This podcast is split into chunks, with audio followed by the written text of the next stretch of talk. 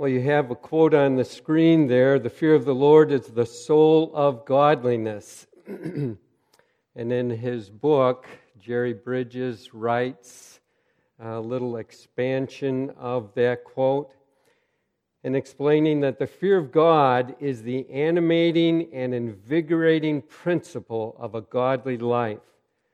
It's the wellspring of all godly desires and aspirations.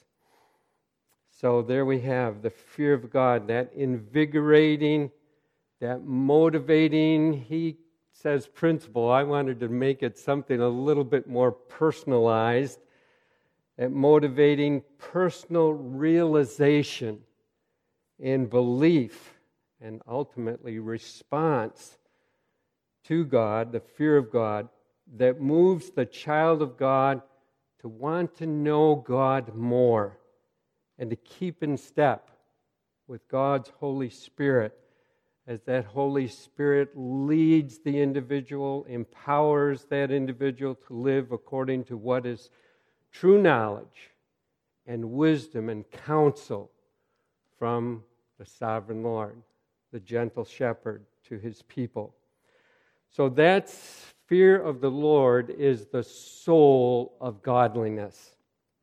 It's what Paul was encouraging the people in the church of Corinth to pursue. 2 Corinthians 7 1, he writes, Since we have these promises, beloved, let us cleanse ourselves from every defilement of body and spirit, bringing holiness to completion in the fear of God.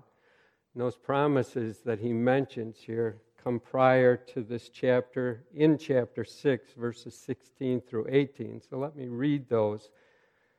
They're taken from different Old Testament scriptures, and Paul is reminding the people, again, wanting to move them in this direction of the pursuit of godliness and holiness, taking them back to God to see God who He is in truth and His promises. And so take note as I read these promises what God reveals himself to be to his people. I'll make my dwelling among them and walk among them, and I will be their God, and they shall be my people. Therefore, go out from their midst and be separate from them, says the Lord, and touch no unclean thing. Then I will welcome you, and I will be a father to you and you shall be sons and daughters to me, says the Lord Almighty. So, going back to our other verse now. So, since we have these promises, and God's people do, those are the promises that we have. That's the reality of this relationship that we have with God by faith in Jesus Christ. Since we do have these promises, beloved, now it moves us. It's the soul of godliness. It moves us in this new direction with a new purpose and longing. Beloved, let us cleanse ourselves from every defilement of body and spirit, bringing holiness to completion in the fear of God. So, Paul's encouraging the people here to a, a fresh contemplation of who God is and what God has promised to his people. He's pointing the people back to God. What is impressive about God? What is precious about God and the promises that He's made to His people? And God is revealing something about Himself in His relationship with those who are His. He, he will dwell and walk among them. I mean, that's the way it was back in the garden with Adam and Eve. When we think of that, how beautiful and wonderful that, that must have been for them to have that kind of fellowship with God. Those tender times of communion and fellowship and learning from God. Paul is encouraging these people. You know, this is what you have in this relationship with God. He will dwell and walk among them and be their God, and they shall be his people and he will be a father to them, and they shall be sons and daughters to him. And all that's spoken by the Lord Almighty. Here we have, have this mix of these different facets of, of, uh, of God and the character of God, this one who is their father. And so, as they contemplate and meditate on these things, there's to be this whole person response to God, really in fearing God. They think and they contemplate God's revelation of Himself, His promises, really His extreme generosity to them, the fact that who are they? That they would be ones chosen of God, that God would make his dwelling among them. It was like back in the Old Testament. It was not because in Deuteronomy 7, because there was something special about you, because you were greater in number than anybody else that I chose you. No, I just chose you because I loved you. And so it is the same with uh, these people that Paul is writing to, and same with those of us here this morning who have him as our Father. Doesn't that really impress you at times and, and just come upon you as uh, I don't even know how to explain it. Just, man, how could this be? And we just say with, with the Apostle Paul, by grace you're saved, nothing in and of myself, that I would be loved to God in that way. So that's what they're meditating upon and he'll be a father to them, and they shall be sons and daughters to him. Well, they think about that, and, and as a result, there's a, an emotional response of awe, reverence, honor, adoration of God. They have a fear of God. And all of that moves the individual to willingly turn away from every form of inner and outer sin. Not that there's not going to be a struggle with that, but we have this new longing now with this God who loves us and has turned our hearts from hearts of stone to hearts of flesh with a desire to know Him and love Him as well. There certainly follows that inner and outer um, pushing away of anything that would not be pleasing to him. They willingly turn away from every form of inner and outer sin and instead pursue holiness in the fear of God. So, excuse me, I, I think my collar is just hitting this a little bit. Um, they're really in agreement when he says bringing holiness to completion in the fear of God. The idea here is they're, they're on the same page as God is in this whole matter of pursuing godliness. They have a new pursuit in life. We saw in the past in Romans 8, God's desire, his plan for his people is to transform them into the likeness of Jesus Christ. And so, in the fear of the Lord, they're going to do that same thing with their meditations, their attitudes, their outer actions, everything that they're pursuing that would stand against that purpose, they're going to push that aside and instead pursue those attitudes and outer actions that would contribute to that transformation into the likeness of Jesus Christ, the holy character of Jesus Christ be developed in our lives. Jerry Bridges, in his book, identifies this fear of God as filial fear not a servile fear. In his, in his book, he provides a quote from Sinclair Ferguson, and I provide one from R.C. Sproul, who quoted Martin Luther. And uh, they're all so much the same that I think they all got it from Martin Luther. Uh, but at any rate, this is the one from R.C. Sproul, from Martin Luther, in regard to what servile fear is. Servile fear is a kind of fear that a prisoner in a torture chamber has for his tormentor, the jailer or the executioner.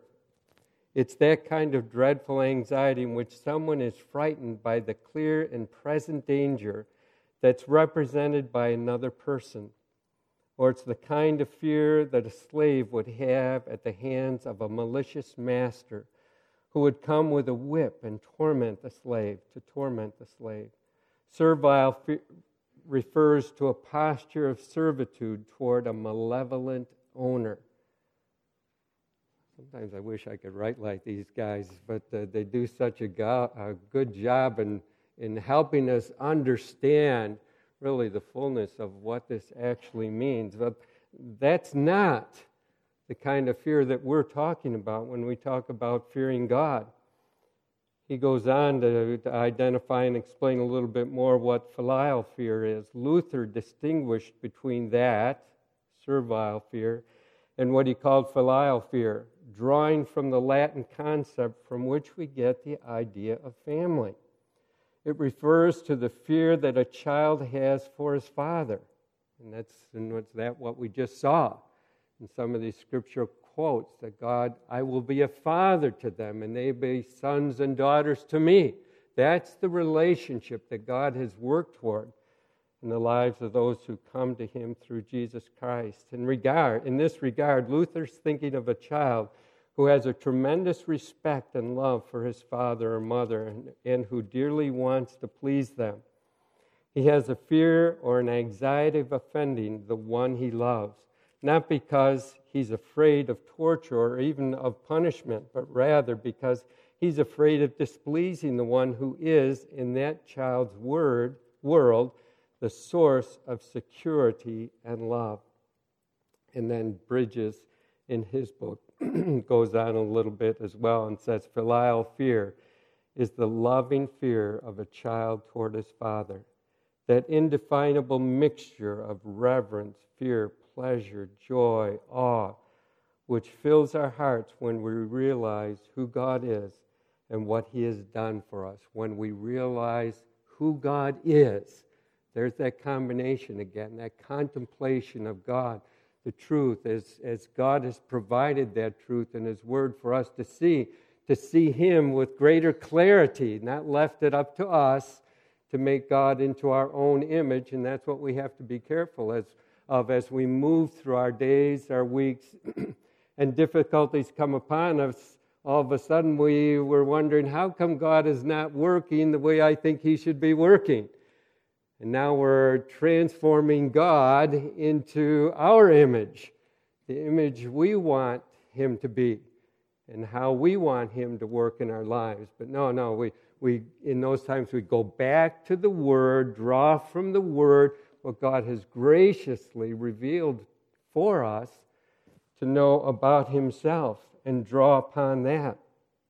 So it's when we realize who God is and what He's done for us, we fear Him and move in that direction of wanting to do that which is pleasing to Him. And that's what motivates us in this pursuit of godliness. And that uh, fear of God, the filial fear of God, also includes uh, a real healthy respect for God's discipline, which also motivates us toward godliness. I think all of us who have grown up as children can identify with that whole matter of respect for authority who has the position and authority to discipline us, a mother and father, although it may not have been exercised at times in proper degree and proper way, still we can understand the, the respect that we would have for that authority. And so we bring that again in this relationship with our loving, wise Heavenly Father who does, in faithfulness, discipline us. And it's with this filial fear that the Christian really does have a genuine reverential respect for his Father's loving authority over him, again, that motivates us to holy living. 1 Peter 1 17 through 19. Let me read this section of verses and then just come back and make a few comments about it. And if you call on him as Father, and it could be since you call on him as Father, who judges impartially according to each one's deeds, conduct yourselves with fear throughout the time of your exile, knowing that you were ransomed from the futile ways inherited from your forefathers, not with perishable things such as silver or gold, but with the precious blood of Christ, like that of a lamb without blemish or spot. So, since they understand that they're in the position of children, and God is their Father. And since they can call on Him as Father, and they could, we know this from other passages, many has received Him, to them gave He the right to become and to be called sons of God, children of God. Romans 8 speaks of now in their relationship to God by faith in Jesus Christ. And I now have the privilege of calling upon God as Abba, Father. So they have that right, that privileged relationship. And, and He is the one who judges impartially according to each one's deeds. Our Heavenly Father does see what's going on in our lives, how we are living this out in our daily walk, the inner attitudes that we have, the outer actions that we have. And He is in the position of judging each man's deeds impartially. And we give thanks that He will do that without partiality. But He does see, and He will judge. He is in the process of judging presently and in the future as well. There will be judgment upon those who have denied Him, those that aren't related to Him as children. Eternal judgment, they will have to pay the wages of their own sin, eternal death and hell. Those who are His children, deeds will be judged and loss of reward. So he is judging impartially. So, with the understanding, with that understanding, that realization, what does it move them toward? What's the direction that that, that moves us toward? Well, conduct yourselves with fear throughout the time of your exile, recognizing these realities about God and what He has authority, loving authority, to do in our lives. Let that motivate us to pursue godliness in Christ. But not only that, he brings in the, what God has done through Jesus Christ. Conduct yourselves with fear throughout the time of your exile, knowing that you were ransomed from the futile ways inherited from your forefathers, not with perishable things such as silver or gold, but with the precious blood of Christ, like that of a lamb without blemish or spot. So, the combination of God, the reality of who God is and what God has done on our behalf through Jesus Christ. And so that's what we bring to our minds on a regular basis. Thankfully, the Holy Spirit will be there to, to bring these realities, these truths to our minds when we're faced with a time of temptation to turn away.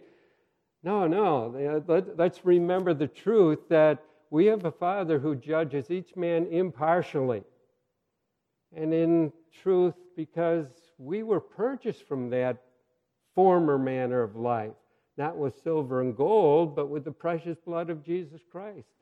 God has, has, has paid the, the ultimate price in Jesus Christ that we would not go that direction. So let us take that into our minds and our hearts and let it move us. Let that be the soul of godliness, that which invigorates us and animates us in this direction of godliness, which is the best thing for us, anyways. The time of temptation there is just trying to convince us to do otherwise. Adam and Eve, Eve, uh, the new voice that came to Eve saying, no, you won't die. It really won't work out that way. In fact, you will actually be in a better situation in life if you actually do this. But in reality, she wasn't. And it's the same for us today.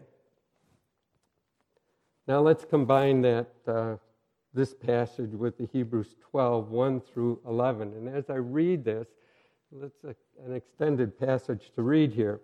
But notice some of the similar themes that show up in this chapter in Hebrews 12 and um, the realities of who God is and, and Jesus' suffering and our turning from sinful living and orienting our lives in this new direction of godliness and holiness. So let me start reading Hebrews 12. Therefore, since we're surrounded by so great a cloud of witnesses, let's also lay aside every weight and sin which clings so closely. And let us run with endurance the race that is set before us, looking unto Jesus, the founder and perfecter of our faith. I just want to stop here. I know it loses your train of thought as I'm, as I'm reading it here. But we have this great cloud of witnesses, people who were martyrs in their faith. So we're understanding here's a group of people who had God as their contemplation. And at the time of greatest temptation to turn away from being followers of Jesus Christ, the cost of their life, it had to be their contemplation of God during that time.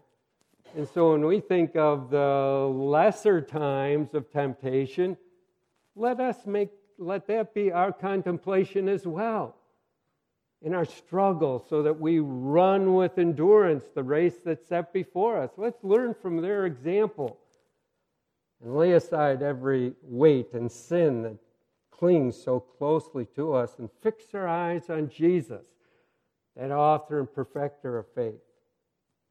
He was the one, let me pick it up now, who despising the shame and is seated at the right hand of the throne of God.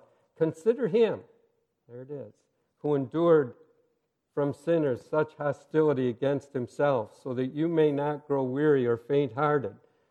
In your struggle against sin, you've not yet resisted to the point of shedding your blood. And have you forgotten the exhortation that addresses you as sons? My son, do not regard lightly the discipline of the Lord, nor be weary when reproved by him. For the Lord disciplines the one he loves. There we see it. He's just being a faithful father to us. Understanding, no, no, it's not good for my child to go in that direction. It's better for that child to go in this direction. I need to come alongside, do that which is necessary that would help motivate that child to turn away from that which is destructive in his life toward God, loving God first. He disciplines the one he loves and chastises every son whom he receives. It's for discipline that you have to endure. God's treating you as sons, just being faithful as a loving Heavenly Father. For what son is there whom his father does not discipline? If you're left without discipline, in which all have participated, then you're illegitimate children and not sons. That should be sobering to us. My goodness, if I'm not being disciplined, that's strange that you would be going through that, and it never happens to me. Well, it's a reason for you to, to um, be concerned. You may not even be a son. Besides this, we have earthly fathers who disciplined us and we respected them. Shall we not much more be subject to the Father of spirits and live? For they disciplined us for a short time as seemed best to them, but He disciplines us for our good that we may share his holiness. There it is. That filial fear of God, that relationship that we have with the Heavenly Father. In faithfulness, he disciplines us. And as we respond to that discipline, we pursue, we, we progress in holiness. For the moment, all discipline seems painful rather than pleasant, but later it yields the peaceful fruit of righteousness to those who have been trained by it. So there's so much in both of these passages that God has revealed to us about Himself and Jesus Christ. And it's, again, these truths that we need to consider and think about as we move through our week and our, our days ahead. Each truth really has prov- been provided to us that it might nurture within us this fear of God, this reverence of God, that we might know God in truth. And He has Deuteronomy 29 29 revealed all that we need to, to know. To know Him and to walk in His ways. Knowing that about God is that which motivates us to respond well to Him, to respond humbly, obediently to His discipline. So, again, we can share His holiness and live this peaceable fruit of righteousness. Now, we as God's people and children, that's what we have to value.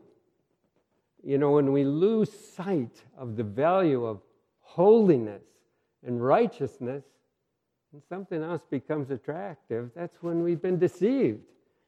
And in reality, life becomes hard. Life becomes a struggle, not peaceful. We don't receive any of that fruit of the Spirit that comes from that pursuit of Christ and God, obedience. So let us respect our Heavenly Father. Let Him carry out His fatherly discipline and respond to it in obedience and love and thankfulness. Well, in the coming weeks, we're going to take a look at uh, other reasons to fear God His majesty, His power, His great wisdom, His holiness, His love. And on we go. And we're doing this again, and Bridges does it in his book, because that's the key for fearing God, knowing God in truth. So make that your prayer. Last week I mentioned that we hope that this time ends up being a time when we are nurturing this fear of God, growing in this understanding, this love of God, this fear, this reverential awe of God, understanding. This will affect decisions I make every single day. And so let's be praying for one another. You see somebody sitting in this room, I'm going to pick out uh, Jim Lip and pray for Jim Lip these next few weeks, that he would grow in a reverential awe of God. Or Kevin O'Keefe, you know what I'm saying here, picking out different ones that, and in that way, you become a servant of God in that person's life, helping them become a follower of Jesus Christ, just simply through praying for that individual. Let's make that our aim. But let me finish up this morning. Uh, we'll be delving um, deeper into um, the knowledge of God in weeks ahead, but let me give a little introduction here this morning as well as Jerry Bridges ends, ends up this chapter with this exhortation or encouragement of well, let's just fear God simply because He's God. He provides three different examples in the scriptures of individuals who did just that. First was Jacob when God speaking to him in Genesis 28 12 through 15. And he dreamed, and behold, there was a ladder set up on the earth, and the top of it reached to heaven. And behold, the angels of God were ascending and descending on it. And behold, the Lord stood above it and said, I am the Lord, the God of Abraham, your father, and the God of Jacob. So there he is, Jehovah, Yahweh. God is again identifying himself who he is. The proper perspective of, again, who God is. The land on which you lie, I will give to you and to your offspring. Now, there's some promises that are coming here. God's identified who he is. Jacob now realizing, understanding there's some promises coming from God. God well able to fulfill those promises. He says, Your offspring shall be like the dust of the earth, and you shall spread abroad to the west, and to the east, and to the north, and to the south.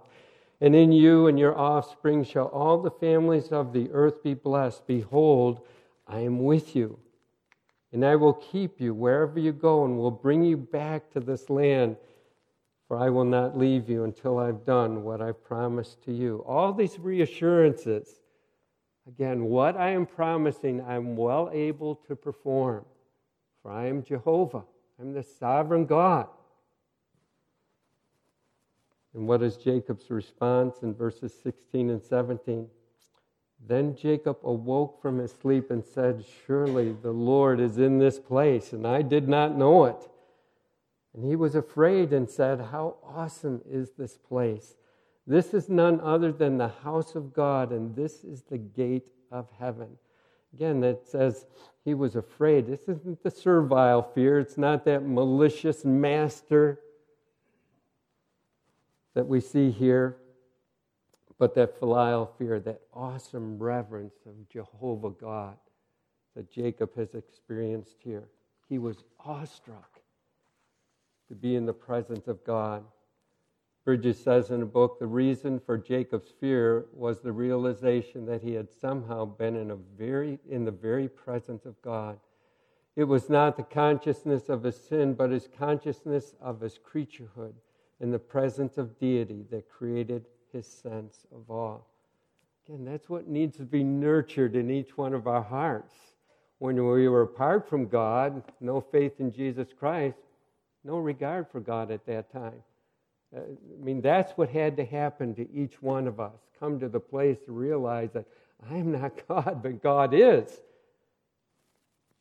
And I need to turn away from my independence and submit to God by faith in Jesus Christ. Peter was another one. He had a similar reaction as Jacob. The events recorded in Luke 5 1 through 11. The miracle we're familiar with, so I'll summarize some of it. The crowd of people were pressing in on Jesus Christ as he was teaching, and so he entered Simon's boat. He pushed out into the water and continued his teaching from the boat. And after he was finished speaking, he said to Peter, Put out into the deep and let down your nets for a catch. And Peter told Jesus that they had already been toiling all night and they didn't catch anything. But in respect to the master, he did set the boats out into the deep and let the nets down. As soon as they did so, their nets enclosed a huge number of fish to the point that the nets were beginning to break and filling the boats. Others came to help. Another boat came alongside Peter's boat, and both po- boats were filled to the point of, of sinking. And Peter's response in ver- verse 8 is this But when Simon Peter saw it, he fell down at Jesus' knees, saying, Depart from me, for I am a sinful man, O Lord. This wasn't the first miracle that Peter saw. Jesus had already healed his mother in law. But there was something different that happened here that affected Peter differently. Was it because of, of Jesus' authority over the fish of the sea? I mean, that would have been pretty impressive to me. But it affected him differently. He realized that he was in the presence of God Himself. He fell down at Jesus' knees in worship of Jesus Christ. And we need to be making that our prayer as well as we move through the week, that we again would, would have this kind of awe of God as we move through our day. The third individual was John, Revelation 1 9 through 18. John was about to receive some of the greatest revelation from God ever about God Himself, God's rule over all, the final victory of Jesus Christ, judgment upon men and women, ushering in of new heaven and new earth. Much, much revelation. And prior to receiving all that revelation from God, John describes what he saw and how he responded to what he was about to see or what he saw. He saw the glorified Lord Jesus and he describes again what he saw. Verses 12 through 17. Says, Then I turned to see the voice. He'd already heard the voice speaking, so he just turned to see where the voice was coming from or who it was that was speaking. I turned to see the voice that was speaking to me. And on turning, I saw seven golden lampstands. And in the midst of the lampstands, one like a son of man, clothed with a long robe and with a golden sash around his chest. The hairs of his head were white, like white wool, like snow. His eyes were like a flame of fire. His feet were like burnished bronze, refined in a furnace. And his voice was like the roar of many waters. In his right hand he held seven stars, and from his mouth came a sharp two edged sword, and his face was like the sun shining in full strength. The sight of the glorified Christ for John was just something so beyond anything that he experienced before. It was really impossible for him to give a, a literal presentation of what he was seeing. It's, it's like like, you see, that was repeated so many times there. He's having great difficulty communicating what he is really experiencing there because it's far beyond anything he had ever known before. And so we read that he, we too, as we read it, can be transported to an, an elevated awareness of that which is magnificent about Jesus Christ. That's what we're praying for and looking for. Not that we're going to have a, a vision like John had. But certainly, this is the reality and truth of what John saw in the person of Jesus Christ. This is the one that we know personally, that one who offered himself up as a sacrifice on our behalf. And so, John's response in verse 17 was When I saw him, I fell at his feet as though dead. To be in the presence of the glorified Christ was just so overwhelming to John that, again, he fell at his feet as though dead. Now, that's what awesome is all about. Um, reverential awe of God. You know that song, um, I could hardly imagine. Uh, you know, it's somewhat of a good song, but I just can't imagine dancing before his presence. You know, I can't imagine anything other than this falling at his feet as though dead, but then him again giving some reassurance. And that's what happened in these verses. In all of his awesomeness, Jesus reached out and laid his right hand on John and said, Fear not. I am the first and the last and the living one. I died, and behold, I am alive forevermore, and I have the keys of death and Hades. His recognition of Jesus Christ, awesome, the transcendence of Jesus Christ.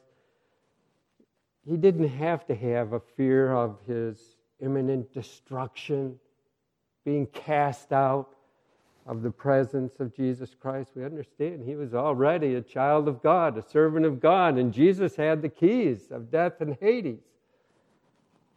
I'm sure John was rejoicing to be a recipient of the gentle touch of the sovereign Lord, one who gathers his sheep in his arms and carries them close to his heart, who gently leads those that have young. This was John's Lord.